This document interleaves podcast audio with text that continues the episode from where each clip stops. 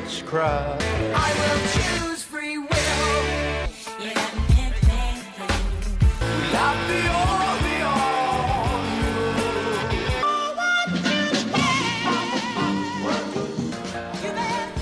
This magic moment. It's wonderful. Hello, everybody. Hi. Hi. Welcome to the Homewrecker Podcast. I'm the Golden Greek Alex Arion. I'm joined, as always, by my beautiful, lovely, gorgeous, amazing trophy wife, the lovely Monique. Monique, how are you this week? Hello. I'm wonderful. How are you? Doing fantastic as always. Yeah. And this week, we are talking about one of our favorite subjects. Yes. Well, I guess one of our fa- it's not like I I love it or anything because the it's it's kind of a you know in some cases a morbid topic, but the, Yeah. the- yeah. So I, I guess loving it is kind of a We're fascinated by it? fascinated. That's a good word. Okay. There you go. We're fascinated. Missing four one one. Yes. That's what we're going to be talking about today. We're actually going to pull a couple of cases from the uh, the 2014 book by David Paulides. Uh, it's missing 411. The Devil's in the Detail. Ah. So this this book's pretty good. We'll we'll, uh, we'll get into talking about that, but uh, before we get started, Mhm. what's new with you this week? This week, well, as our listeners, our hearers, and our watchers know, I read tarot. I started when I was 19 and I stopped for a while and then I got back into it.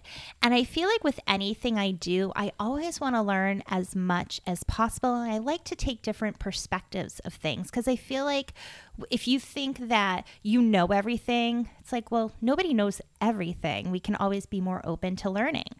So our friend Karen Rontowski has an online tarot class. And I was like, I want to take this class because one, I want to see if there's something else like, I don't know, what can I pick up? And I actually learned some pretty awesome things. Yeah, that's awesome. And also, I love Karen and I always want to support her. And there's so many times when I've talked to people who are interested in learning about tarot and I can give resources that I know worked for me. But just because someone's my friend and I love them doesn't mean like I can promote them if I know nothing about it. So I was like, I want to recommend it, but let me do it first before I just blindly recommend it. so It's a pretty good call, if you ask me. Yeah. yeah. I don't want to vouch for something if I have no idea what it is. So I took the class, and it's eight classes online, and I did it over the course of about a month.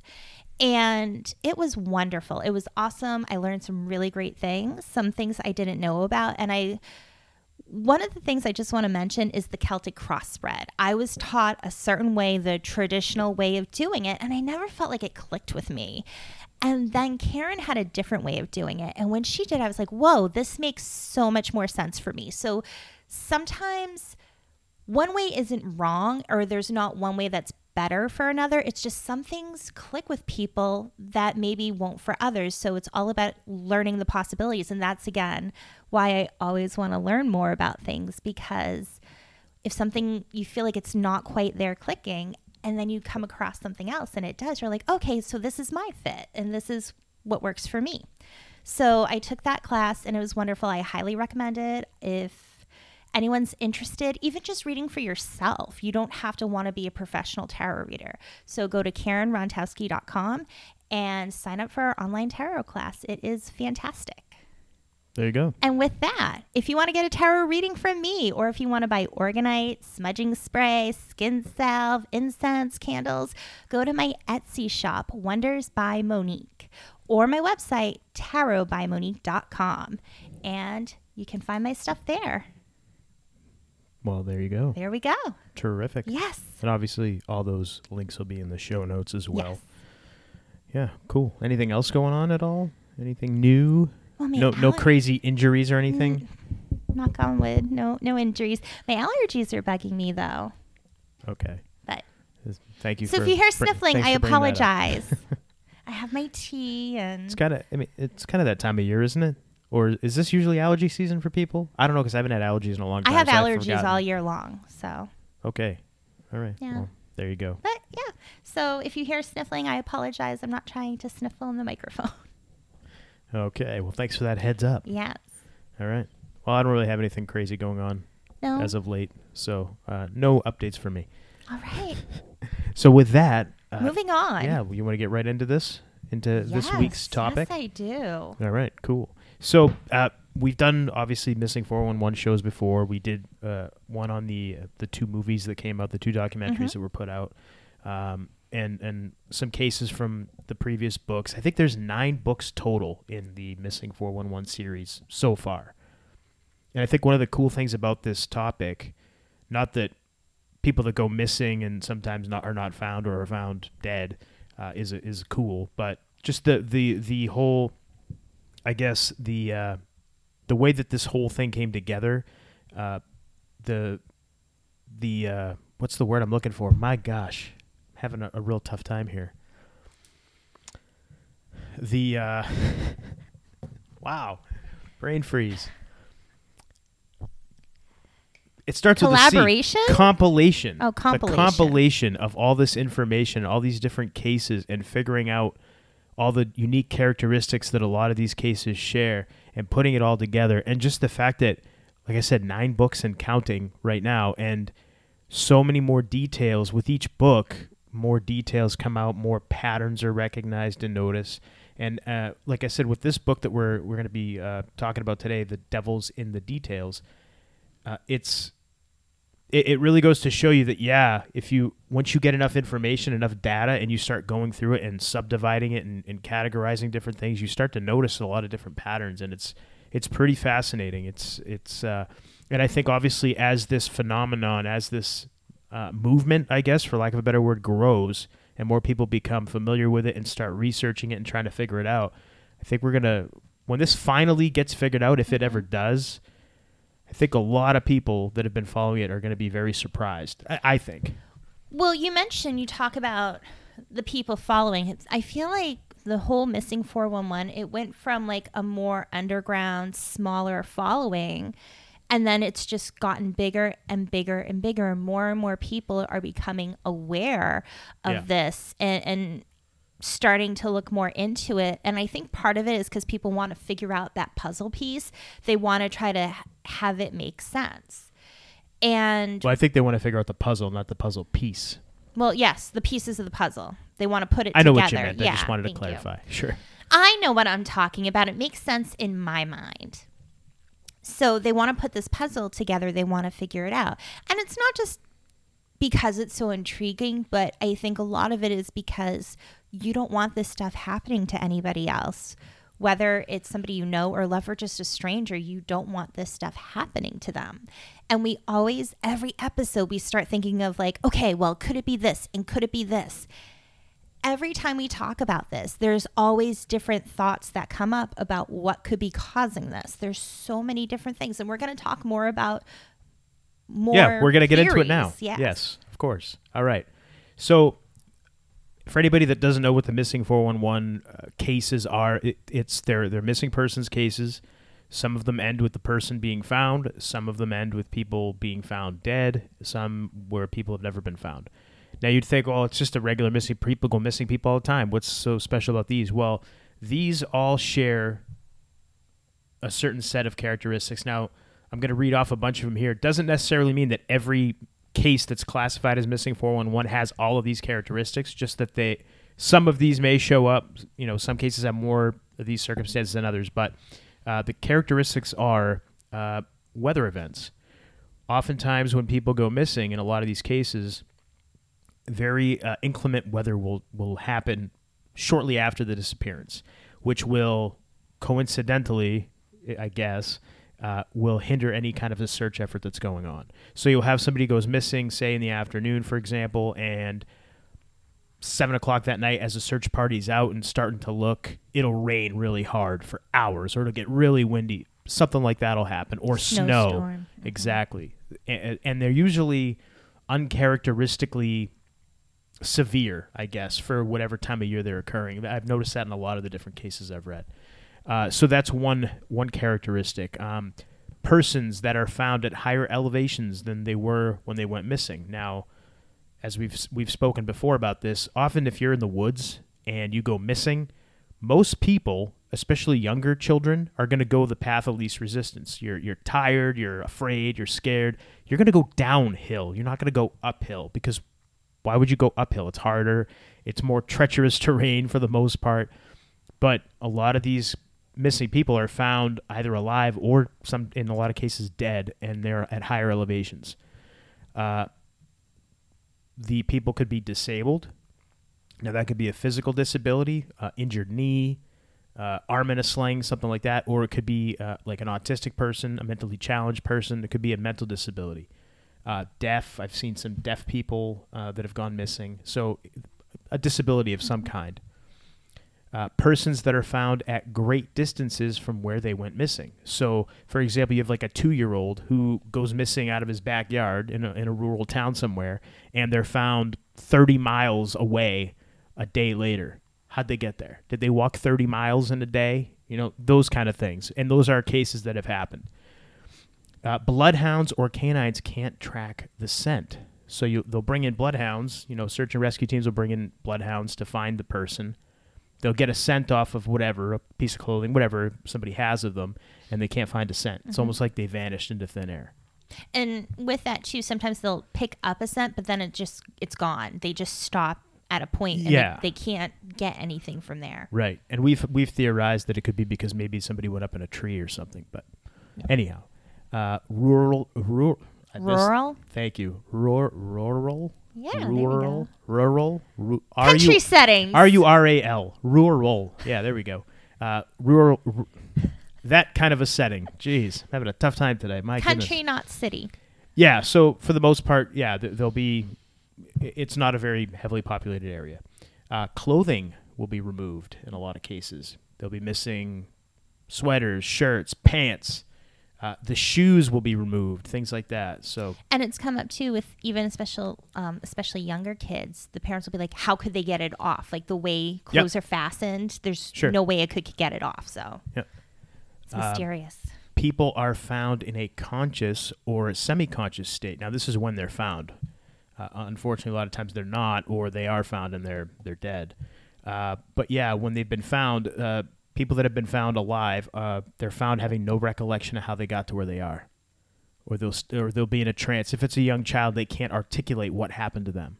Or I've seen in some cases where they'll say something like a bear got me or something, you know, something along those lines. So uh, that's another characteristic. And then uh, another one, uh, berry bushes or berries. People would be picking berries. People would be picking berries, yeah, and and that's something that uh, actually goes. Uh, we're going to get into a little bit uh, later on.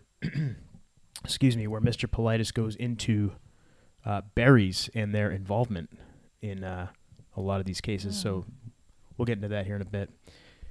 So yeah, that's the missing 411. That's that's those are the characteristics that will categorize uh, or help categorize a case as a missing 411. So all right, now we're going to get into some stuff here, and and I am going to be reading uh, pretty liberally from the uh, from the book, uh, the devil devils in the detail. If I can find my there we go. Okay, so the first thing that Paulides says um, is that when you're looking at at this particular topic, obviously when you first hear about it, a lot of people at, at, at first glance, I guess, will immediately try to come up with a theory. I mean, it's human nature, right? You try to figure out what what could it possibly be, and you get a couple of different cases, and you get a couple of the different characteristics that the that these cases have in common, and you try to come up with something. Like I, for example, at first was like, well, it's got to be Bigfoot. Bigfoot's got to be the culprit here, or something along those lines. But then you get a couple of cases that have the same type of mo, but there's no way that it could have been that. You know, so so that's one of the things that he cautions against uh, in this little passage that I'm going to read here from the book, and this is uh, in the introduction. Uh, he cautions against people just being very one-track minded with their theories and their research. Uh, from the book, one of the constant statements I make in interviews is that readers need to go outside of their norm- their normal comfort zone. If you've read a lot about Bigfoot, start reading about aliens. If you've studied reptoids, start reading about Lemurians. If you continue, if you continue to stay on the same topics, you'll never see or hear the train coming down the tracks. So I thought that was pretty interesting. Uh, But he has a that great point.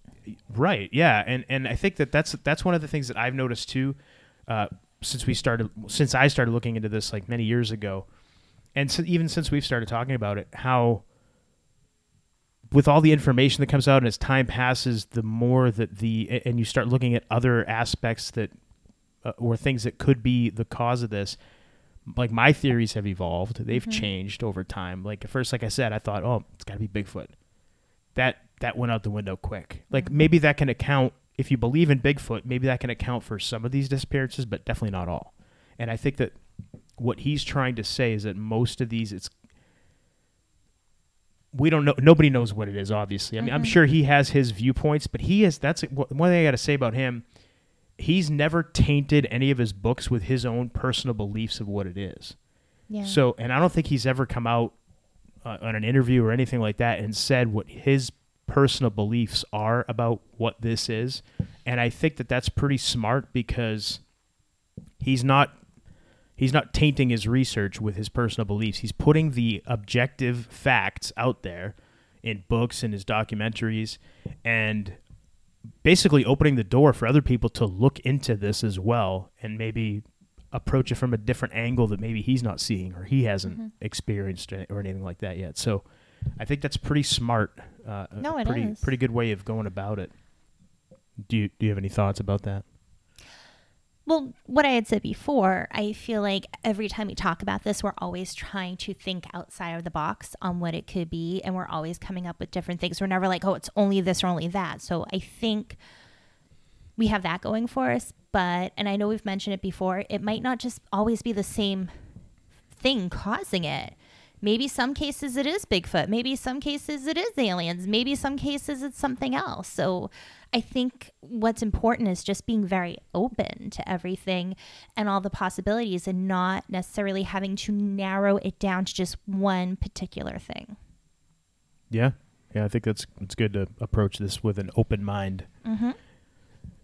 Want to get into some cases? Yes. All right. So we'll do. Uh, we're gonna do a case. Well, we're gonna do a couple cases from New Hampshire today, and then we'll see how we're doing for time. We might do another one after that.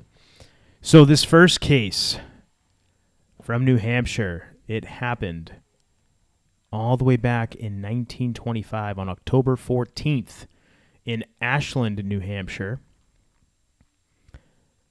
A little boy, three years old at the time of disappearance, named Robert Cass, and his dog Fluffy went missing while they were with Bobby's grandfather chopping wood near the top of Bridgewater Mountain. It was October 14th, 1925, at approximately 1 p.m. when Bobby and Fluffy wandered away and out of view of his grandfather. Grandpa searched for the pair, couldn't locate them, and called for assistance. Searches worked through the night when heavy rain started to fall. This region is very thick with lush timber and made searching slow and cumbersome. So there you go, a weather event right there. Boom. While searchers were out looking for the boy, Fluffy returned returned to his residence one half mile from the location where they had been chopping wood. Bobby's parents attempted to get Fluffy to accompany them back into the woods, but the dog refused to go. That's interesting. Hmm. Searchers went through the night, calling Bobby's name and scouring all sides of the mountain. The October 15th, 1925 article that appeared in the Boston Daily Globe described what the searchers found early the following morning. Between three and 400 men had searched all night within 200 yards of the spot where the boy was lying. Three-year-old Bobby Cass was lost on Bridgewater Mountain last night. Was found at 6:16 this morning, lying on a 30-foot ledge over Devil's Den. So that was the quote from the, the Boston newspaper. There was no mention of what Bobby was wearing or if he made any statements. He was found two miles from the place he disappeared and in an area that had been searched many times. There's another characteristic. This is an- another of the many cases we've chronicled where people disappear or they are found in an area that has an unusual name, such as Devil's Den. The other factors that exist in this case that are in many of the cases we document the child disappears with a canine, bad weather hits the area at the time searchers are moving through the vicinity, and the child is found in an area that had been searched previously. So, that's the first case. Now, I think that I think the the part about this one, it, it wasn't unique to anything uh, uh, from anything that I haven't read before, but the fact that the dog wouldn't go back out for the search. Now, your dad was a canine police officer when he- Yes. when he was an active police officer. Can you think of any times where either one of his dogs refused to go out to work? No, not to work. I mean, at home when they're not working. Like we, that's- we, okay. you know, we had dogs like if it's raining or snowing, they might not want to go out. But as soon as that work collar's on, everything's all work. From what I remember. Now, obviously, Fluffy was not a trained canine dog or anything like that. So, But, I, I told you even um, when I my brother and I went out in the woods and got lost, my dad took our basset hound to pick up the scent and find us. and he found you, right? He did. yeah. So Thank goodness. Yeah. So I just, I, I mean, granted, this was a family dog, or, but again, I just, it's kind of makes you wonder, like, why didn't the dog want to go out? Was it because something happened? It experienced something, or was just being lazy, or is it just cold, raining, whatever? Like, what was the reason the dog wouldn't want to? You know, it makes you wonder. That that was. I would think more along the lines of like it, it it's afraid there or it's sensing or something. something or yeah. sensing something. Yeah, yeah. Okay. I mean, that's kind of where my mind went as well. But obviously, we're not dogs, and we we don't know. Did you have any other thoughts about that particular Just case at all? when we talked about it earlier, it just made me think like anytime anyone goes missing, it's almost like you have to say, wait a minute, what are the factors involved? And then say, check higher elevation, look in the trees, keep searching places you've already gone over because that kind of seems to be the MO. And it, it- it's almost like if I hear of anyone going missing, it's almost like I want to call the search and rescue and be like, okay, this is what you should do. They'll Yeah. laugh at me, but I don't care. It's just like I feel like, okay, what can we take from this? Let's try to take this and learn how to protect ourselves and others.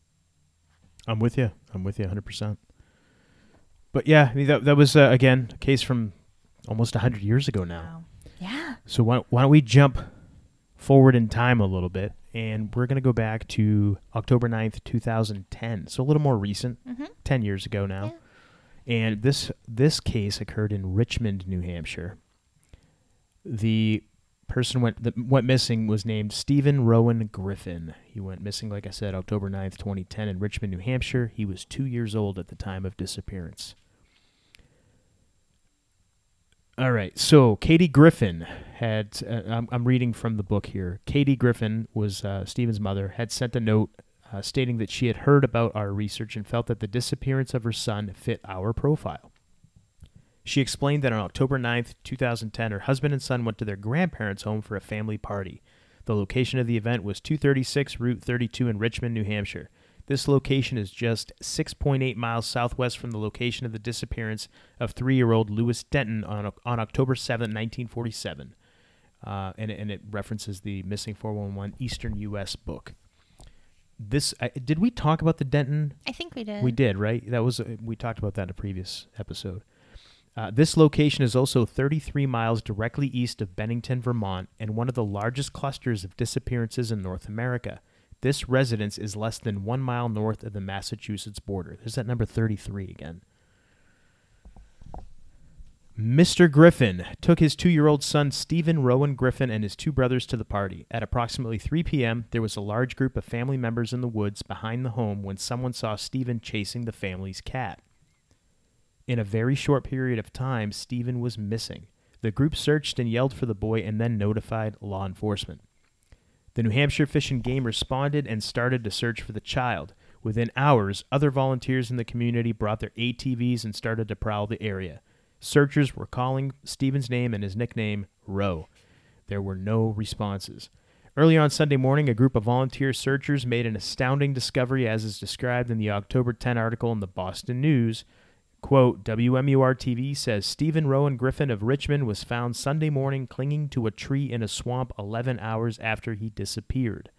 He was last seen chasing a cat while at his grandmother's house about three miles from where he was found.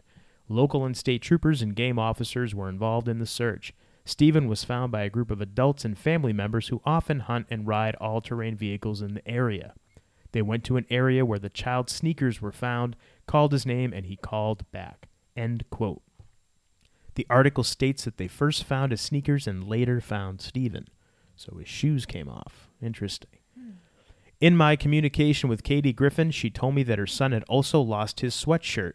When he was later questioned about where it went, he stated it was up in a tree. He also stated that he had seen cows while he was missing, even though there was no there were no cows anywhere near the location where he was found. The sweatshirt was never found. Another article released on October 11, 2010 in uh, emsworld.com stated, quote, the group had to wade into the swamp to reach Rowan, end quote. I asked Katie the following. The article stated that the searchers had to get wet to go into the swamp to get to the location where your son was found. The million dollar question how did your son get to that location in the swamp without getting wet? This is her exact response. Quote, and that's the answer I cannot give, but I'm blessed to have my very opinionated, rambunctious five year old still with me. End quote. She did state that when she first saw her son, he had a blank stare on his face and appeared to be in shock. Katie did clarify that Rowe had somehow manipulated his way uphill from the party when most of the searchers were looking downhill. He then managed to get through cliffs, through a swamp, and was found hugging a tree in the middle of that swamp. There was no adequate reason why he was hugging the tree other than he was scared. It does seem slightly coincidental that the other case we have documented in this area, the Dunton case, also happened in October. It was a boy and he was three years old. Coincidence? In our studies of the missing, there have been many children that have vanished and were found in locations that didn't seem possible. The disappearance of Stephen Rowe Griffin is a classic case where even his parents can't explain how the boy got into the location where he was located. So, what do you think of that one? How did this kid get out in the middle of a swamp? Just as a parent, it's scary to think like that can happen to anyone's kid. And I'm just thinking like put fences up, enclose spaces so they can't get out, and you know. But I, As you're going to find out, it doesn't matter. It that doesn't matter. There are some uh, heck, heck with it. We'll, we'll talk about it right now. There are some missing four uh, some cases that fall into this category, missing four one one, where people have gone missing from their homes. And we talked about one in our last episode. Yeah. a woman who went missing from her home, and it was categorized as missing four one one because it had a lot of these characteristics. There there are some cases that are in this book that we're, we're not we're not going to have time to get into everything, obviously, but there are some cases where people have gone missing from inside their home when their alarms were set. Alarm was never disconnected, no, no zones were ever opened or anything like that, and they went missing, and and they can't figure out how that happened. So I think that that's one of the things with these cases as technology advances and as time goes on. When you have some of these cases that come up and you have this technology that's available, f- you know, freely that people are using now. I mean, heck, we have a security system in our house. Yeah. If, if a door opens, we know it because it'll make an audible sound if people are still going missing with all this stuff around, you would think that that would maybe. I, I don't know. You would. It's just it to me. It's strange that that it's still occurring with all these things in place. Like you're saying, you just make build a fence or whatever, but it doesn't seem like anything has happened as far as cases like this slowing down. If anything, Paulides has said he states somewhere in this book that cases have actually increased. He's noticing more cases of missing people now than there were uh, previously. And he says, could that be, I'm paraphrasing, but he basically, he, he asks and posits in here, could it be because there's more of a light being shined on these type of situations and, and, and, and he debunks it in the book saying, no, it's actually more cases up all around are going up of missing people. So that's kind of a strange, it's strange and scary. yeah, yeah. Because again, like I, like I said, you'd think with this technology, you'd be able to, it'd be a deterrent of some kind anyway, or It's it's like it doesn't matter. but it doesn't matter. Yeah, very crazy. So, did you have any other any thoughts about Mister uh, Griffin, Little Row? again, just thinking like you're reading that story, and I'm just thinking like, okay, keep your eye on your kids at all times. If they go over like a friend's house or grandparents' house, must always be watched. Under like have your eye on them. Like get like those little leashes, the harnesses that like you attach to your wrist with I- your kids. It's like I used to make fun of people that had those, but now I'm like, I get where you're coming like, from. Yeah, it's like just okay, we're Yeah. outside, we're gonna do that because it, it I, I feel like it makes me more paranoid. Well, it's just just knowing that this stuff happens and Mm. it's is actually uh, on the rise Yeah. makes you wonder like what what is What- going on? Why What is this is happening? triggering this? Is something triggering it? What's behind it? I mean, geez, there's so many questions here that are unanswered. So yeah, just yeah, it's it's crazy. But that was just ten years ago, and I mean, Yeah. it's it's still happening. That's you know that's it. It's still. it's not like it's uh, something that happened, you know, hundreds of years ago or even like decades ago, but it Yeah. doesn't really happen now. Again, like you just said, with the technology, with everything we know, with satellites and everything, and we still can't find people.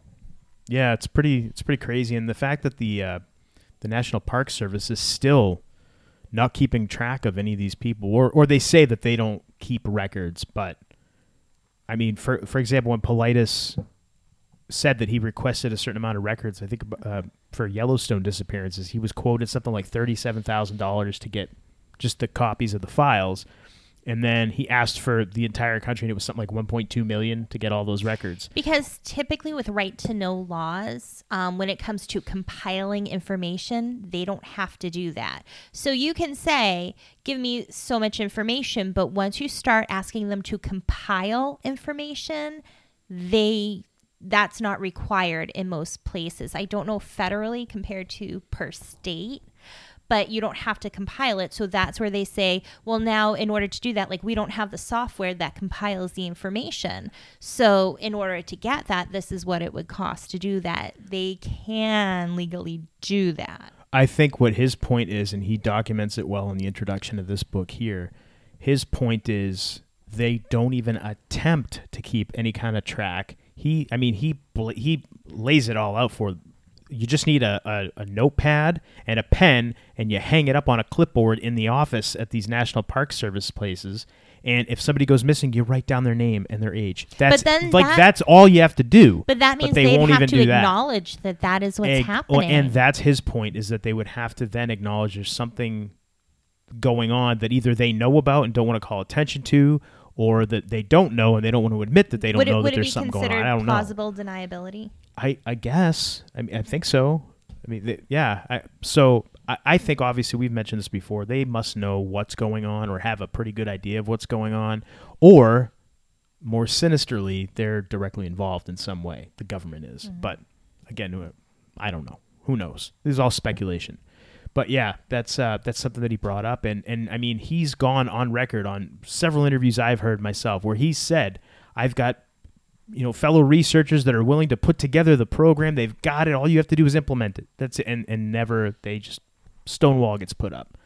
So it's like that right. that comes that could be a reasonable issue for them because it's if they're not the ones seeking it out someone's like hey i got a program that will do this for you it, could open them up to a world of trouble where if there were viruses installed in the program But so- again, even like he said, just put a clipboard out and write down a name. They won't even do that. That's his point. So I get where you're saying where it might leave a door open for something, you know, it being. i understand why they would say no to but- software Okay, but again, just the fact that they're not keeping records at all, that's that's Mm-hmm. the part that is it's troubling. And again, it's just like they stonewall anytime it even gets brought up. So, oh, makes you wonder. Hmm. Makes you wonder. Want to go back in time again? yeah let's go back Let's go back in time. We're gonna go this time. We're gonna go to Massachusetts, state just south of us. all right On February second, uh, second. second Yeah, I don't, I don't, I don't know where that came Wow. from. I'm, I'm not editing that. I'm leaving it in. On February second, 1947, at 2 p.m. in Carver, Massachusetts. that's where they have king the king richard's fair Is that where it is? yeah really? in carver no kidding. yeah Okay. or Uh, near carver but i, I remember like that. oh, I. yeah All right. I went Cool. once and it was awesome. All right. A five year old girl named Irma Santos went missing. Now, Carver is a small city located in southern Massachusetts near the coast. The region has hundreds and hundreds of small bodies of water and swamps. On February 2nd, 1947, Irma was with her seven year old brother Robert and three year old brother Roger, with their parents visiting their grandparents. Again, with the grandparents. Mm-hmm. The children went into the yard near the house, and Irma somehow disappeared. The boys went into the residence and told their parents they couldn't find their sister. The family made a cursory search and then called authorities. The community responded quickly and in force. Almost 200 people volunteered and spent over two days looking for the young girl. The search was methodical and covered the entire area around the residence up to two miles away. Fifty hours after Irma vanished, there was a statement from the Carver police chief in the Lewiston Daily News of February 4th, 1947. Quote, Chief Smith reported earlier today that he was beginning to see evidence of foul play after a fruitless search with a police bloodhound and draining a cranberry bog. End quote. This statement shows excessive frustration by law enforcement and the belief they had covered all possible areas. Now, Paulides makes that statement, and, and just for anybody that doesn't know, he is former law enforcement, so I think that's why he can recognize these kind of things. Fifty hours after Irma had vanished, her two uncles were one half mile from the grandparents' residence and found the girl in the woods at the base of a tree. A February 5th, 1947 article in the Lowell Sun had this description quote, The child was found asleep when found. Her clothes were tattered and covered with brambles, and her shoes were missing. End quote. Irma was transported to the hospital and found to have frostbite in both feet and to be suffering from shock and exposure. Statements were made in several articles indicating that Irma never said anything and never smiled while in the hospital. So, what are you thinking about uh, about this particular case here? Again, as a parent, it's really scary. Yeah, Kate goes missing. I mean, the poor thing got frostbite on her feet. Her shoes are gone. What the hell? and what? Why wouldn't her brothers? I mean, there was no mention at all of the brothers having any issues or knowing where she was or anything like that either. So, I mean, granted they were young, but I mean, still, but if you're outside playing and your kids, there's times like you can separate from each other, and it just takes a moment for somebody to disappear. Yeah, true. Very true. I mean, we we had the other child that went missing chasing after a cat. So yeah. Now, Paulides does summarize this particular case here in the mm. book, so I'm going to read right from that now. I've written many stories about missing children and adults who are missing their shoes when they are found. Many are found unconscious or in a semi conscious state. These same people are also found near bodies of water. Law enforcement believed for some time that the girl had drowned in a cranberry bog, and then they believed that she may have been a victim of foul play. It was apparent that searchers could not believe what they had that they hadn't found Irma. I'm sure it was shocking to everyone involved when the girl was found just a half mile from the house. It should also be noted that Irma vanished while visiting her grandparents. It seems that kids vanish an inordinate amount of time while visiting relatives, especially grandparents. You know what I just thought of when you were talking about the bodies of water? Yeah. and we talk about people with disabilities or children with disabilities. In regards to people with autism, people who are on the spectrum, Mhm. in many cases, they tend to wander. They just go off, and there's different kind of wanderers. There's people who wander because they have like a goal in mind of somewhere where they want to go or something they want to find. But you can also have people who just wander, like our oldest, just kind of da da da da da, like just totally oblivious to the world around him, and could just kind of go off for days without being open to anything. People on the spectrum are also especially kids are for some reason attracted to bodies of water. And in many cases kids who go missing if they're on the spectrum have been found near water. So it just makes me wonder thinking about this and bodies of water involved could it be especially the older cases were these kids on the spectrum and obviously people didn't know back then and that's why they're attracted to bodies of water or could it be something else like something that we don't know about causing this attraction my mind's going in all these different places but i'm just kind of thinking about it like making more questions but i just wanted to think out loud No, that's I mean that's what we do here. We we talk, and that's yeah. You're saying all that stuff, and then my mind started going in a bunch of different directions too. And yeah, that's that's the thing. You're, you're right. A lot of these older cases were some of these folks, uh, um, especially the younger children, were they possibly autistic? Could they have been on the spectrum? I mean, e- even even a, a very mild case or a very high functioning mm-hmm. autistic child, it's still considered a, uh, it's considered a disability, you know, quote unquote mm-hmm. disability. So yeah, we're maybe that's some of the information that is, you're not going to find in a lot of these older cases because, like you said, they just they didn't know, they didn't know better, they didn't mm-hmm. know to diagnose it, or there wasn't a, a name for what Like was perceived that somebody might have. what my mind is thinking is in terms of that attraction to water maybe those people who are on the spectrum are picking up on something about it. Maybe there's something about these and that's why so many people are found near bodies of water.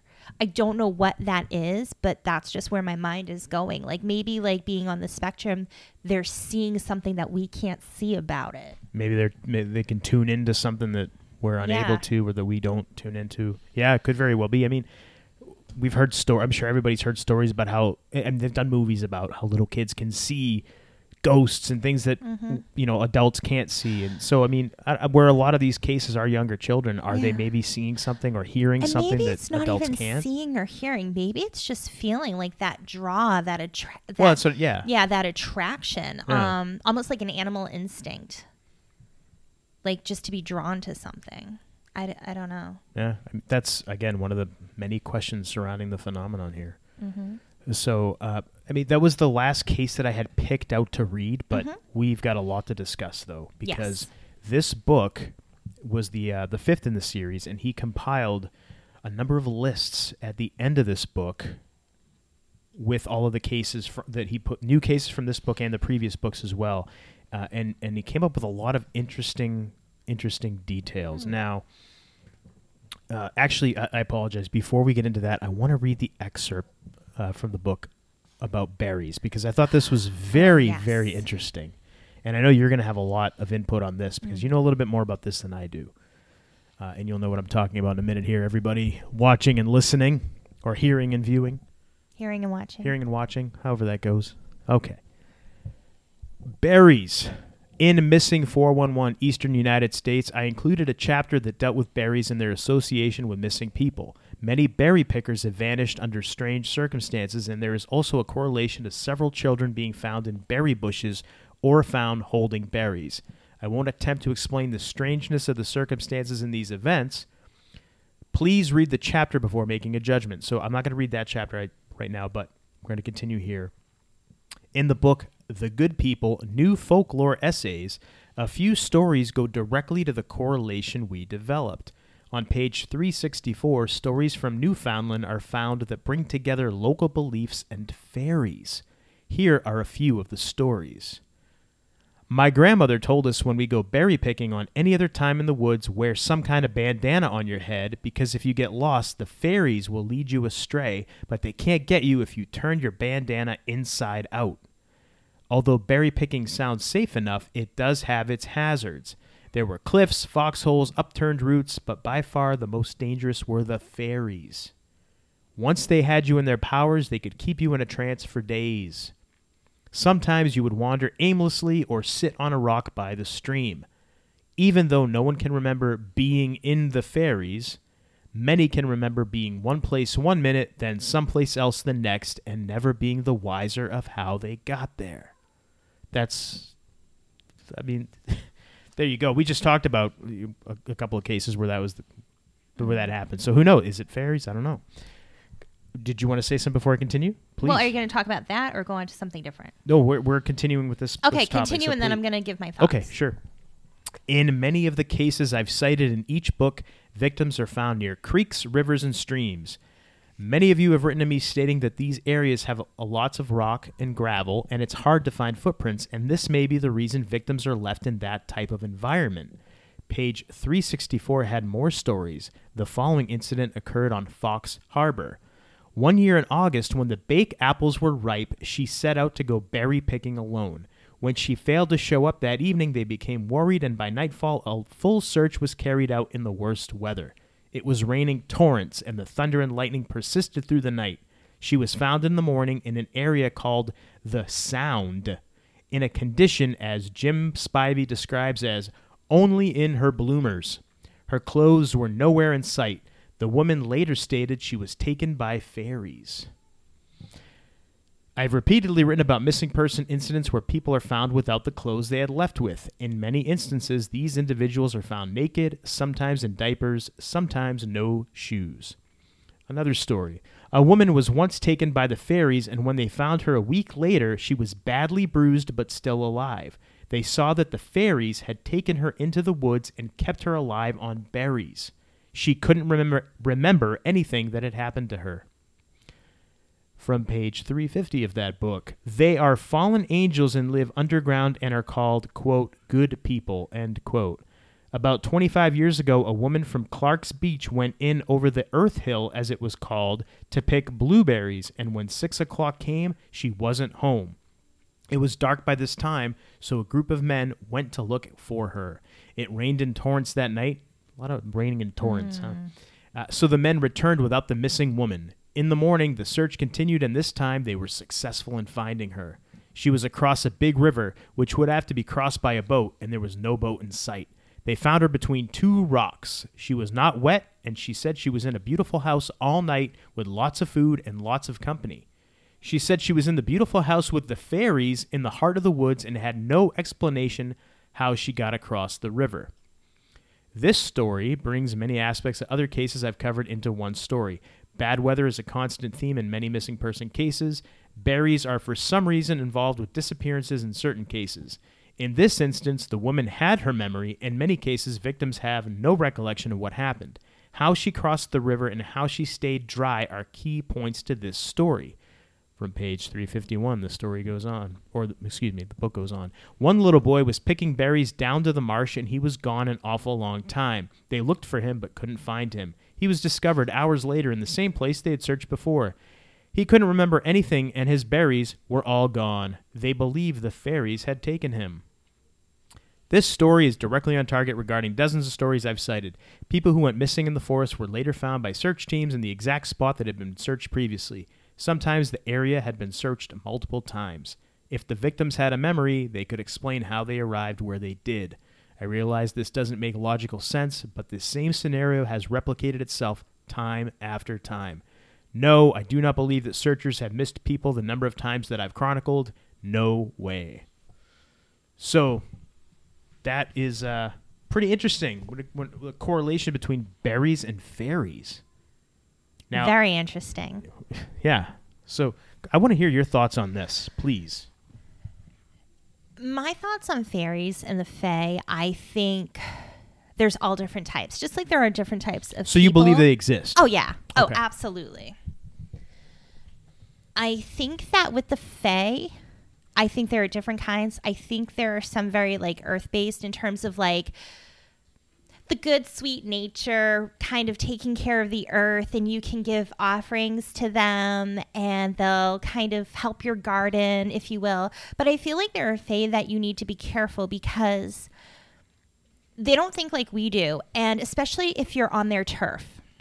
So if you're going out in the woods it can't it's it is considered like some people believe that if you go out and even if it's your own property if you own that land if the land belongs to the fae it doesn't matter if you bought it because it's their land originally. So anytime like you go on land or property especially if you're going to take something from it you should ask them if it's okay to do so. And usually you you go by the feeling you get inside. If you feel like no I shouldn't do this that's them saying no get the fuck out of here if you're feeling like yes okay like then you can move forward some people say you should bring an offering of something you can bring milk and honey you can bring cakes or something to them as an offering so if I want to go berry picking out in the woods I might ask if it's okay to take from the land and maybe give an offering in exchange. Why can I? Yeah. Can why is does the offering have to be something like honey or cake? It's just stuff that they like. so sugar. Not necessarily sugar sweet. all the time. Like, yeah, they like sweet stuff, but some people will leave um, fresh tobacco. So there's, Really? yeah, so there's different things that you The fairy's can. gonna smoke a pipe. What? I, I don't know, maybe. okay, I, I don't know. You know more about this Yeah, kind of lore than I do. That's why I'm.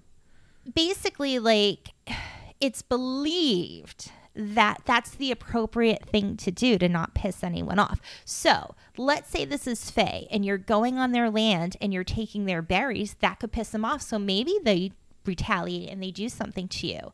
But then there, I I- think there are different kinds of fae, and I I truly believe that if you have no ill intention, they're not going to try to harm you. Again, it depends on where you are. It depends on the type of fairies they they are, but So there's different kinds there's of fairies. all different you- kinds of fairies. Okay, yeah. we're gonna have to do a show on fairies Yeah.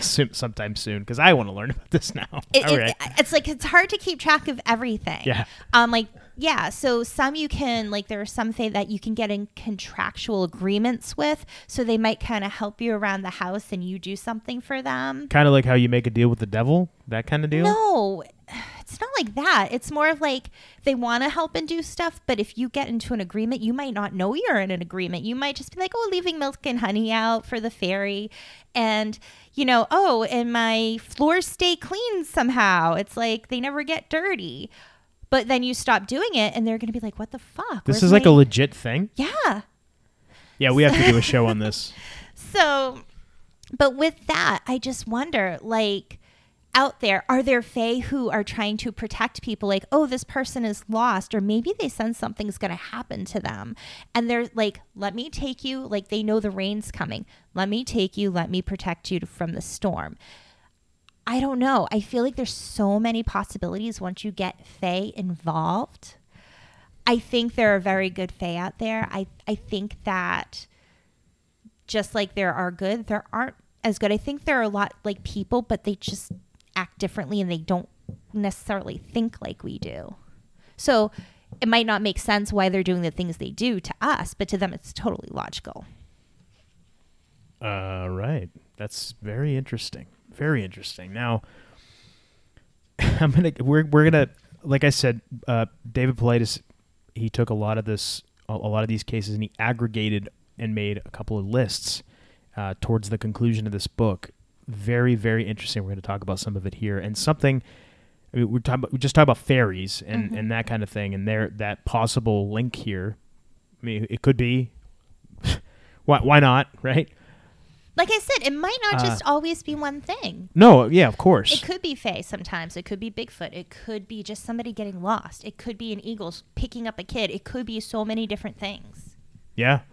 Now, an interesting correlation that was found, and again, I mentioned earlier, as more people become aware of this phenomenon and more people are uh, start looking into it, new connections and correlations may be found. So, a reader in Finland sent Paulides uh, an interesting correlation between missing airplanes in the Bermuda Triangle and missing people that have been documented in the Missing 411 books.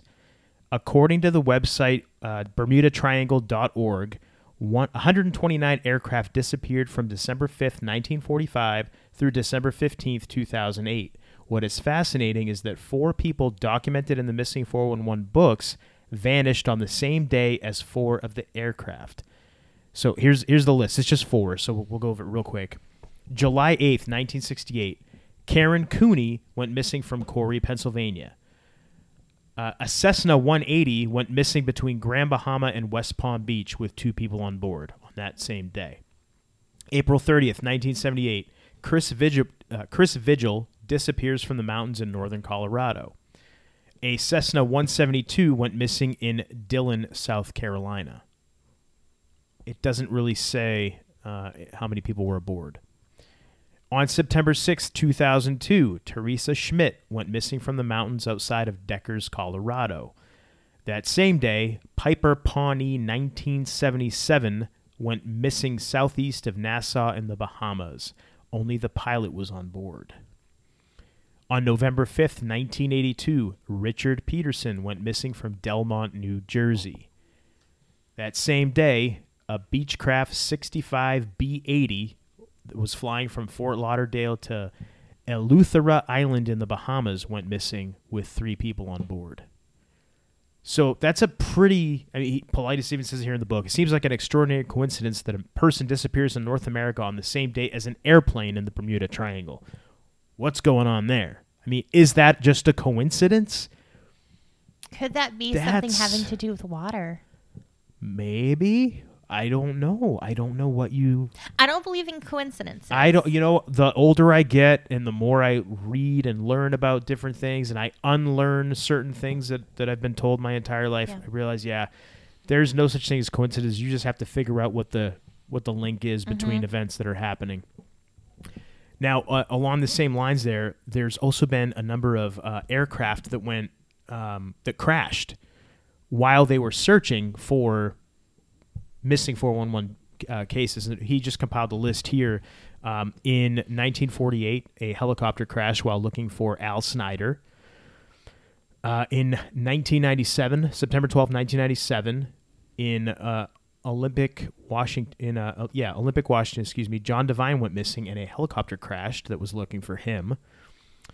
On August 12, 1988, in Silver Plume, Colorado, a Cessna 182R crashed when uh, they were looking for Keith Reinhard. October 3rd, 1999, at 3:30 p.m. in Poudre Canyon, Colorado, a helicopter crashed while looking for Jaryd Atadero. On June 9th, 2011, at 4 p.m., in Mount Baldy, New Mexico, a helicopter crashed while looking for Megumi Yamamoto.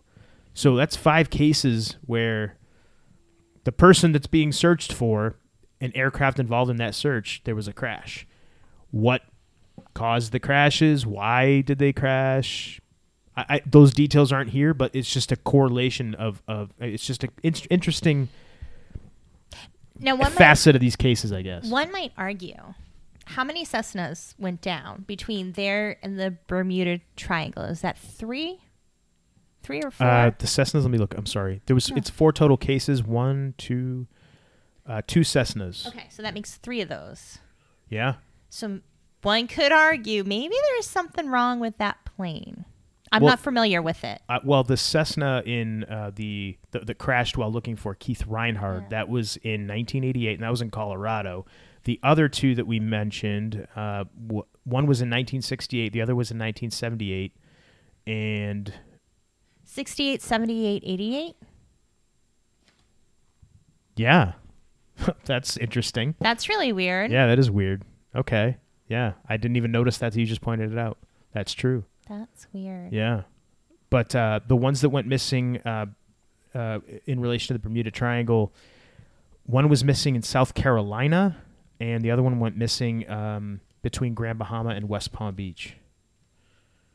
So yeah, Hmm. pretty pretty interesting. Pretty interesting, but yeah, that's you know you're right. The Cessna, that's a, but yeah, the fact that they ten years apart with a number ending in eight, very very interesting, very interesting. Now, I don't know. Did you have? No, put- I'm just trying to do math in my head. Oh, okay. I'm like, oh, are you were you gonna make a point? I No, I'm wasn't just sure. trying to do okay. some math in my head. So now that's one of the interesting lists that was compiled here at the end. Now he, he like I said, there's a number of them here. We'll go over a couple more. Elevation gain. So he's got a list here, uh, and and the little passage that introduces this list. Elevation gain. There are stories in the four books about children who have disappeared and were found in areas much higher in elevation than when they were last seen. It's difficult to remember all the relevant facts and heights, so we put together this chart to show the extremes we have documented. Majority of the heights covered by these kids are so far outside the norms quoted by search and rescue manuals, it is hard to believe. Look at some of the heights conquered by a two year old. Are the heights and distances quoted for these children even possible? So let's take a look here. Now, he's got it broken down by, by date of disappearance, by the name of the person missing, the state, the age, and the elevation. I'm going to look at the age here. Let's pick out some two year olds. Two year old David Scott went missing on July 13, 1957, in California in the Sierras, and he was found 3,000 feet higher than the location that he went missing. And he was only two years old. Two years old. I'm only going to do the two year olds here. Mm-hmm. We also have Eddie Hamilton, who went missing on August 12, 1910, in Canada. Looks like Saskatchewan. Found 1,800 feet higher than where he went missing. So, another two year old climbing that height. That's crazy. We have Michael McMillan, who went missing in North Carolina on September 1st, 1957. He was two and a half years old, found at an elevation 850 feet. Higher than where he went missing. Patricia Connolly went missing in California on January 29th, 1942. She was two and a half years old, found 650 feet above elevation from where she was missing. So, I mean, obviously the the heights got a, the elevation got a little lower as as we went down the list here, but still pretty crazy. The highest one uh, here was a seven year old by the name of Jill Hatch who went missing in uh, Southern California, November second, nineteen fifty seven. She was found thirty five hundred feet higher than where she went missing. Seven years old, Seven years old. 3,500 feet. Pretty crazy. Now another pretty substantive, uh, substan yeah, that's the right word. Substantial. Substantial? Yeah. Is substantive even a word? I'm making words up as I go here, folks. Hey, it's what we do here. Distance traveled. So if the heights conquered by children weren't enough to startle you, the distance the distances listed below might. These facts come directly from search and rescue and law enforcement reports or news articles that were quoted in the four missing 411 books. Think about your children when they were two years old. Could they have covered these distances? Now this is going to get crazy. So this is a lot here. He's got like four pages worth of, of names and lists. But same breakdown. You got the date they went missing, their name, the state, how old they were, and the distance that they traveled. Here- Here's one. I'm, I'm, I'm going to start the top here real quick. On uh, December 29th, 1956, Jack Hodges went missing in Arizona, seven years old, found 50 miles from where he went missing. He traveled 50 miles in two days. Seven years old. Missing. No, No I- food, I- no water, no nothing, but somehow travels 50 miles in two days. And I think most people would say, well, somebody must have kidnapped him. That would be the, the, the logical explanation, right? Let's look at some two year olds. We'll go back to the two year olds if we can here. Christy Davis went missing in Florida back on July 28th, 1973. Two years old. Found 20 miles from where she went missing. 20 miles for a two year old. Come on. Here's an interesting one, actually, right, right, right below that one. James Madison, not a child, 67 years old when he went missing in Idaho back on September 11th, 1952. He was found having traveled through 15 miles in rugged wilderness at 67 years old. 15 miles in rugged wilderness. I mean, rugged wilderness in like half a mile is rough, but 15 miles of it at 67 years old with no food, no water. I don't know. Uh, how about Andrew Thackerson, who went missing on August 17th, 1953, in the Sequoia National Park? Five years old. Found between 12 and 18 miles from where he was thought to have gone missing. All right? Five year old. I mean, could our five year old have done that? I don't know. Doubtful. May, I mean, I don't know. Some days I wonder because they're so full of energy mm. that I wonder. But uh, it's it's just that's that's crazy, crazy distances. Uh, we've got another two-year-old. Keith Parkins went missing in Oregon on April the tenth, nineteen fifty-two. Two years old, traveled twelve miles in nineteen hours over mountains. Over mountains. Okay, yeah, sure. He did that by himself. No, nothing assisted him. Nothing helped there. No, we go up to the White Mountains. We go hiking up Yeah. there. And we'll bring the kids, but we tend to do eas easier trails. And even the easier trails we do, typically we're going uphill. It's slippery. You got to have good shoes on because you can slip and fall. I mean, there's branches that fall and break. So even the easy trails through mountains can be a little difficult. You know, you have to it's it's not like you're just walking some little flat trail. It's and just trying to think of a child doing it by themselves. Well, how about this one? June 15th, 1907, Lawrence Marsh went missing in Idaho. He was only 19 months old, but he somehow, at 19 months old, covered 8 miles in 2 days. Jeez. Yeah, not even 2 years old. So how about that? There you go. Yeah, craziness. Crazy. Now, um, let me flip the page here. Richard Rucker went missing July 30th, 1953 in West Virginia. 2 years old, traveled 5 miles. I mean, th- that's a little less. I mean, that's still a long, a, a long distance in in the wilderness. In in you know, it's it's just crazy.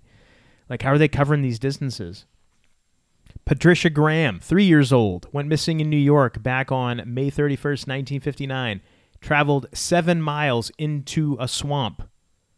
Was traveling for 48 hours in this swamp. Seven miles into the swamp. So you're talking about a swamp that's so big that this child traveled seven miles into it before being found. Huh? Like, how does that happen? At three years old. Three. I mean, that, that I think that would be tough for a 13 year old or even a 23 year old. I'm just, especially if you don't know where you are. You know, you're just lost. You're going to travel that. f- You know, I don't know. It's just it's crazy to me. Crazy. Red Kramer went missing August 27th, 1945, in California. 30 months old. Traveled five miles in 18 hours. Just, you know, as you do. So, yeah, pretty crazy Wow. Pretty crazy. Some of those distances covered by by kids, but again, there's four pages worth of of of, of lists here, and it's pretty fascinating. And again, just seeing all these all these cases listed in this fashion, it's it's pretty incredible, pretty incredible. But it makes you wonder, like, who, how are they getting there? What's what's propelling them to go these these great distances, especially in rough terrain, swamps, over mountains, over hills, in you know in heavily wooded areas. How they doing it? Especially being so young. Most of the time, you go missing. You're, you don't have food or water on you or anything like that. How are they? How do they have the energy to do it? I don't know. Crazy, crazy. Uh, so there's also a couple other lists that are in here. We, we don't have to go into everything, but just thought I'd mention uh, people that went missing while they were last in line. So when you have groups that go hiking somewhere or, or, or something like that, and the person that's last in line goes missing, there's a number of people that fit the missing 411 criteria. Yeah, and he's got them all compiled in here. Uh, he's also got a list of scholars and intellectuals. So we mentioned that a lot of disabled people, people with mental disabilities and physical disabilities that gone missing, but there's also been a, a great number of scholars and intellectuals, people that are graduate students, uh, professors, scientists, people like that, that have also gone missing. He's compiled a, a pretty good list in here as well uh, of what he had so far up to 2014. Yeah. Uh, people that went missing from inside the home is another list. Yeah, you mentioned that earlier. That's yeah, which is crazy. Yeah, I mean, I, we could probably do a show just on cases like that and try to pick those apart in the future. I love that they're starting to like once we get to this book, they're starting to compile information though. Yeah, yeah, exactly. Uh, people that went missing from inside of a vehicle. So you're they're in the vehicle and they just somehow vanish. People located in an area previously searched. He's got a whole list of people Mm-hmm. uh, with that as well. So That's a lot of the cases we've talked about. I mean, yeah, right, yeah, that exactly. But but now he's got Yeah. them all compiled in a list form, which is it's it's helpful. I mean, he's got every single person compi- like every missing person case at the back of the book indexed, which is pretty, you know, again, like just for research purposes, if you if you say you come up with a different angle to approach this whole thing from, which is actually something that I had written down to talk about, this is very useful because now you have people's names. Mm-hmm. So you could start looking up for yourself. You have them all in one space. You could start looking up, okay, let's see the circumstances behind this one. And then you have different lists where you have some of these shared factors all together, all in one place. It's very, very helpful.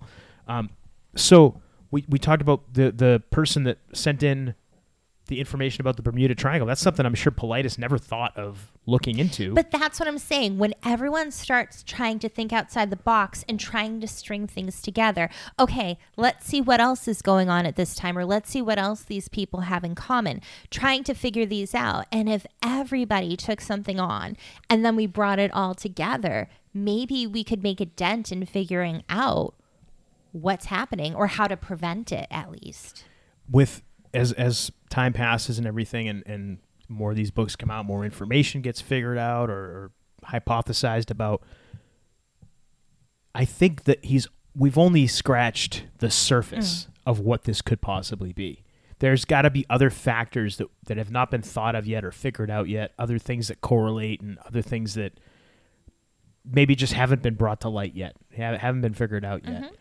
So i yeah i mean what do you think some of the other things? I mean, this person thought of the Bermuda Triangle disappearances. Let me look at in compared compared to dates of people went missing uh, in planes. Like, what other things do you think could be looked at? Like, I mean, just for example, I wrote down like UFO sightings. Were the UFO sightings in the area? I'm sure that's something that's been looked at, but like just something that's kind of outside the box. Yeah. What about ley lines, things like that? There you go. Yeah. I mean, you thought of uh, overlaying the missing 411 missing persons map over the map of underground caves. Well, no, And- somebody told us about that. Oh, and that I, is yeah. okay. Okay, So but, I but put you that did together. it. But yeah. you actually put it mm-hmm. together, and it was like, oh, geez, look at the. Mm-hmm. It, it was it was fascinating. I mean, just how. There are a lot of different theories, and I think if more people can kind of take their idea and put the work into it, and this is where like collaboration comes together. Yeah. Because we talked about it in our episode with Michelle Johnston about the way people are not everyone's a generator, not some people are meant to start something and let other people pick up from there. So maybe if we all start working together on this and we say, hey, I started this, and somebody else can take it and pick up and say, okay, let me run with it, and maybe pass it on to somebody else to finish it. If we all start working together and communicating on our theories and different ideas, you mentioned something numerology. Yeah, I thought just just kind of thinking outside the box. Like, what if you, you know, find out what people's, for example, there in numerology, you look at the life path Mm-hmm. and you figure out the life path of somebody by their birthday and their name. What if somebody went through and just What look do, to see? do they like, have something in do- common? Yeah, is there anything in common with all these? Is there so- is there more of one particular life path? I guess uh, that tends to be more prone to being selected. I guess. Yeah. f- for to go missing. And like- that's a lot of work to do. But if Sure. like a group of people said, "Hey, okay, I'll take you know New Hampshire from this year to this year. I'll start going through you. Even if you just take a group sample, Yeah. if you take like one from each get decade in an area or something like that, and everyone just says, "Okay, you know, I'll work on these twenty people, and you work on these twenty people, and let's see what we get." And then, is there anything there? Then we can maybe rule something out if there's not. Um, again, just collaboration is key here. I think. Yeah, yeah, I'm with you 100%. But I mean, can you think of anything else like just just outside the box thinking like what what's something that maybe could be looked at that most likely hasn't been thought of yet? Like I, I mentioned numerology, just just something that it, it interests me, and how, how could that correlate possibly with some of these cases? Can you think of something just uh, random? It doesn't matter what it is. I mean, like, did how many of these people? I don't know. Maybe had parents that worked in the government or something. You know, something along those lines. See, I'm thinking more natural, like natural, but things that we don't think about in terms of like our bodies naturally. Are some people more like, because you're saying, oh, somebody at the end of the line, like if they're hiking, but I'm wondering if there are just some people more susceptible to having something like this happen. Is there something because we talk about disabilities, but I'm wondering like if there's something inside. You talked about numerology. I wonder about other things. Maybe human design. Is there something about those people? You know, are they all generators? Are they all, you know, manifestors or projectors? Is there something there? Is there something about them spiritually, physically, mentally, that kind of a combination? That would be interesting to. I, that would be so difficult to compile that. I mean, because you think about it, you need the person's obviously their full name, but then you need the day they were born and the time of birth. Yeah. And a lot of these older cases, We- we especially, probably don't. how are you going to I mean, you can look up records. You can go You and could, request records. Can you imagine how long that would take? That's a lot of work. Oh yeah. I mean, even even just for say say, uh, okay, let's take a sample of twenty people. You know how long that would take just to get in touch with everybody, But not sure just you have that, the correct like information. You, you get that information, then you look it up, then you have to compare because then Yeah. you wonder because we've talked about it before. It's not just like the types and their profiles, but then you kind of get into their gates. What if everyone had the same gate in the same spot kind of thing? Is there something else going on? And that's why Yeah. it's like I want to learn all these things and I feel like the more I learn, the more I'm able to think outside the box, obviously. Um, but I I don't know.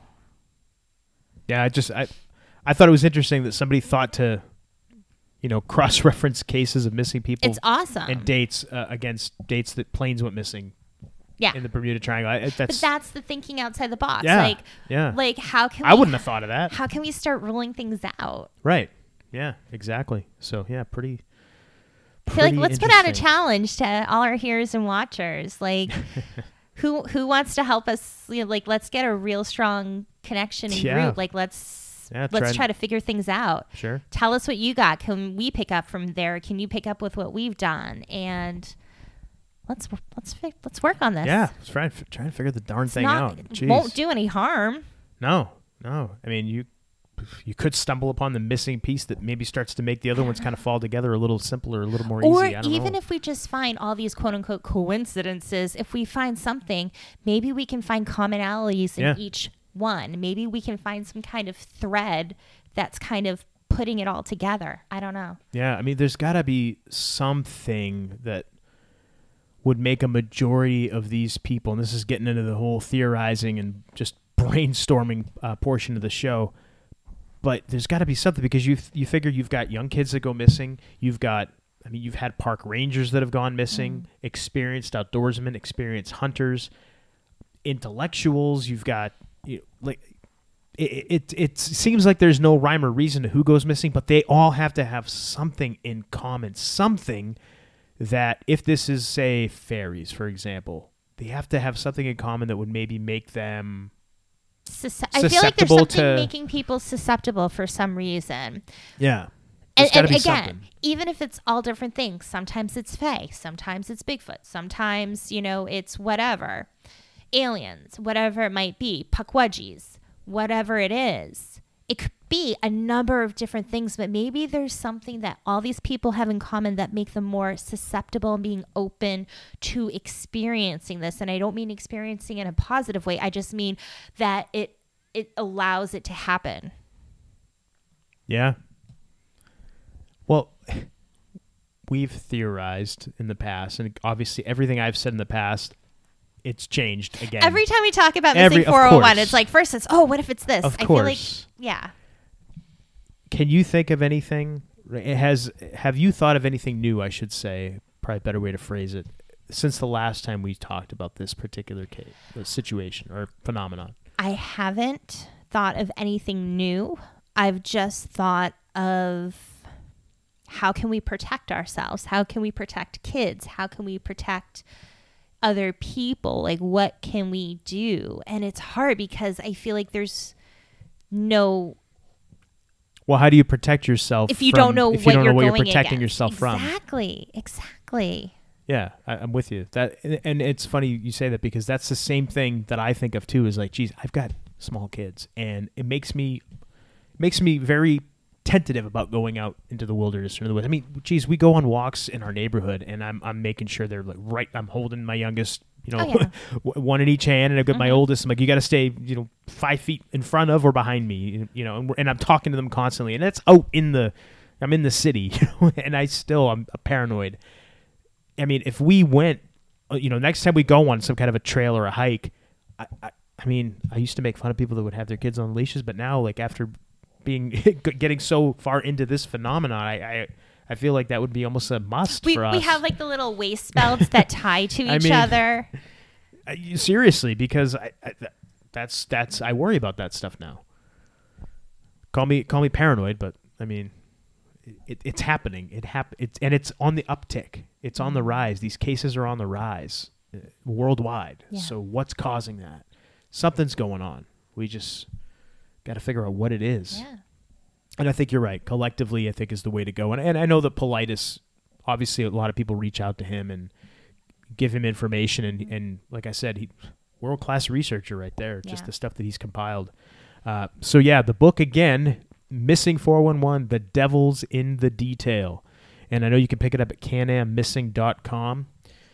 They're, they're, I know that all his books are for sale on Amazon. You can find them on eBay, but they're, they're, they're resell. Uh, Like the people will buy them from his site and then resell them for more money on those sites. So you get them for twenty four ninety nine right off, right from the source, And support him. and, and support him and his research. Yeah. Instead of going and paying you know exorbitant amounts of money on Amazon or eBay. And I just want to point out, in terms of David Paulides and everything he's done, think about one person can make a difference. Yeah. Because think about kind of where he started and how he started and everything he's done. And granted, it's not like he did it all by himself, but he he did. He obviously had people helping. He's getting information. And he was the- the guy that got the thing started. he's the one who got Yeah. it started. Yeah. And think about like I feel like anytime we talk about missing 411, I feel like that gets the most downloads, it gets the most views. I feel like there's a lot of people who are very aware of this, especially in terms of our our hearers and our watchers that you love when I say that. That's what I'm saying now. But I, I feel like there's enough people aware of what's going on. So I'm wondering maybe is the next step not just letting it be one person to figure it out, but maybe it has to be everyone figuring it out, everyone helping and trying to think outside the box and putting pieces together. Um, I don't know. Well, you say that it, it doesn't have to be one person. I don't think he's alone solely trying to do this. I mean, he's the author of the I'm books. saying that's kind of how it started. And yeah, yeah, he growing. started. Yes, but yeah. maybe okay, that's I the get what you're saying now. step. Yeah, yeah, Mhm. agreed. It kind of starts with one person who who creates this, yeah, and then it's growing and growing. no, it, you're right. That makes sense. That makes sense. Yeah, absolutely. Yeah. So that's missing 411. So yeah, definitely check out the book. Mm-hmm. A lot of great information in there, and uh, like I said, I mean, this is just the. He's got several more that we'll we'll get into in future episodes, and, and we'll talk more about some of these cases as new information comes out, and uh, as our theories change and our viewpoints change, as we mm-hmm. learn new things. I mean, uh, we're gonna we got to do a show about fairies. We have to. yes, we will. I want to get somebody on though. There there's some people who. Fine. know What- way more than I do. That's fine. I just I mean that just the stuff you were telling me. Th- but there's so much and it's so fascinating and it's kind of scary but like i i'm cautious with fae i'm not afraid of them but i i have a love for them and a respect and more so for like just that connection to the earth what Oh uh, no, I was gonna say, is it fae or fairies? well fae fairies there's all different okay, so yeah. it's not like child children. No it's- it's, just it's like like, some people call them okay, fae some people call them fairies Okay, and some so people spell them differently All right, so there's no. and yeah Okay. and there's then you you can get on the different types like pixies brownies like all different there's like all yeah there's all these different types so um okay, all right. Yeah see, and this is what I mean. I didn't know any of this where they come from like some think that they're elementals and some think some say say that kind of when the angels were cast down some went to some became jinns some became fairies there's all these different theories out there and i love listening to all these different points of views from people Were, were fairies? You, you mentioned when angels fell down. Mm-hmm. That's a theory. Were they ever mentioned in the Bible or anything like that? Do you know? I don't know because I don't read the Bible. I I can I I've never read the Bible. I've read parts of it when I was younger in Sunday school and stuff, but I've never actually read the Bible. It makes me want to go back and read. Now. I don't. I- I told you like I don't like to read, and now finally I'm starting to Yeah. read. So Yeah, I, I just I didn't know if you knew offhand. No. but yeah, I've I've never read it, so I don't know if there is any mention of them in there. And if there was, I'm sure it would probably be under a different name anyhow. maybe I don't Yeah. know. Crazy. Well, as we mentioned, if you guys have any input, feedback, comments, uh, ideas on on stuff relating to this topic, reach us. Please reach out to us. Mm-hmm. We've got uh, our social media is we have a Twitter. hmm At Homewrecker Pod. We are on Parler. At Homewrecker Pod. I threw you off because I didn't say Instagram. Yes, right? the Instagram, that's because, still not working because. Instagram hasn't been working. So I figured, should, should we mention it? Well, I Uh. guess we just mentioned we have one, but it's just not Mm-hmm. for some reason we still can't get on there. also, if there's a missing 401, if there's a certain area you want us to focus on, a certain book you want us to focus on, anything like that, let us know. Yeah, ab- absolutely. We're open to those Mm-hmm. suggestions, of course. Uh, and we have a website as well. Homewreckerpodcast.com. Yes, and uh, as we mention every show, if you're watching us right now or viewing us on uh, YouTube, or YouTube or Brighteon, Brighteon. you can leave comments beneath the show. I think yeah, we leave the comments turned on. We don't disable them or anything. So no, no, we yeah, leave Yeah, a so, comment. you know, Absolutely. I leave comments there. and- anytime I get notification that there's a comment, I always either like it or I'll respond. yeah, you get all excited. Oh, somebody reached out to something. Um, okay. It can be something not nice, and I'm just like, "Hey, There's been a few of those. responding." There's been a couple Not of many, those. It happens. What are you but yeah, I just I love the interaction and like we, we actually we had somebody um I think it was our last missing 411 who commented about some stuff and they brought up um because we were talking about the parks and how with the book we were talking about at that time there was no information Ah, david yeah, Paulides yeah. couldn't get information so we pointed out with what we were talking about at that point in time with that book he hadn't gotten to this we hadn't gotten to this book book yet Yeah, we're kind of we're kind of doing these chronologically as they've come out, I guess. i So, guess yeah Yeah. Um, so that was why, but kind of a good conversation. Again, it got me thinking about the Freedom of Information Act and the right to know, all of that stuff, and how Yeah. that would work with the national parks. Yeah. National parks. So we mentioned YouTube, Brighteon as Yes. well, and if you haven't already, hit the subscribe button if you're listening on Apple Podcasts. Uh, I think we're on Spotify. We're Podbean. on Podbean, wherever you get your podcasts. We're on all of them. Yeah. Uh, just hit the subscribe button, and if you don't mind, take a second, leave us a five star rating, please. And if you want to write a review, hey, that's all cool too. We appreciate all that stuff. It it just when when you do that, it helps our numbers grow, helps the visibility of the show grow, helps people to find us. So we appreciate everybody's help and support with all of that stuff. Indeed. Yeah. So you got any uh, closing thoughts before we take it home? I just, I really want to see like, what can we collectively figure out? What pieces can we put together? Anything else? Any other synchronicities? What's what's going to be next? I anxiously wait As do I. in anticipation. Yeah, I, I'm. I don't know. I'm curious of what's going to be next, but I think. I think, like I said earlier, as time goes on, we're going to get closer to figuring this thing out. I say we. I mean collect- Collectively. collectively, everybody that's that's looking into this topic. So, Yeah. All right. Well, until next time. I am the Golden Greek Alex Arion. I've been joined as always by my beautiful, lovely, gorgeous, amazing trophy wife, the lovely Monique. And you've been listening to the Homewrecker podcast.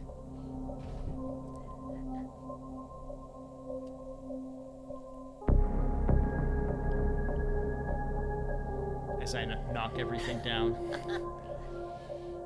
I think that's getting picked up on the mic. That's okay. What are you going to do?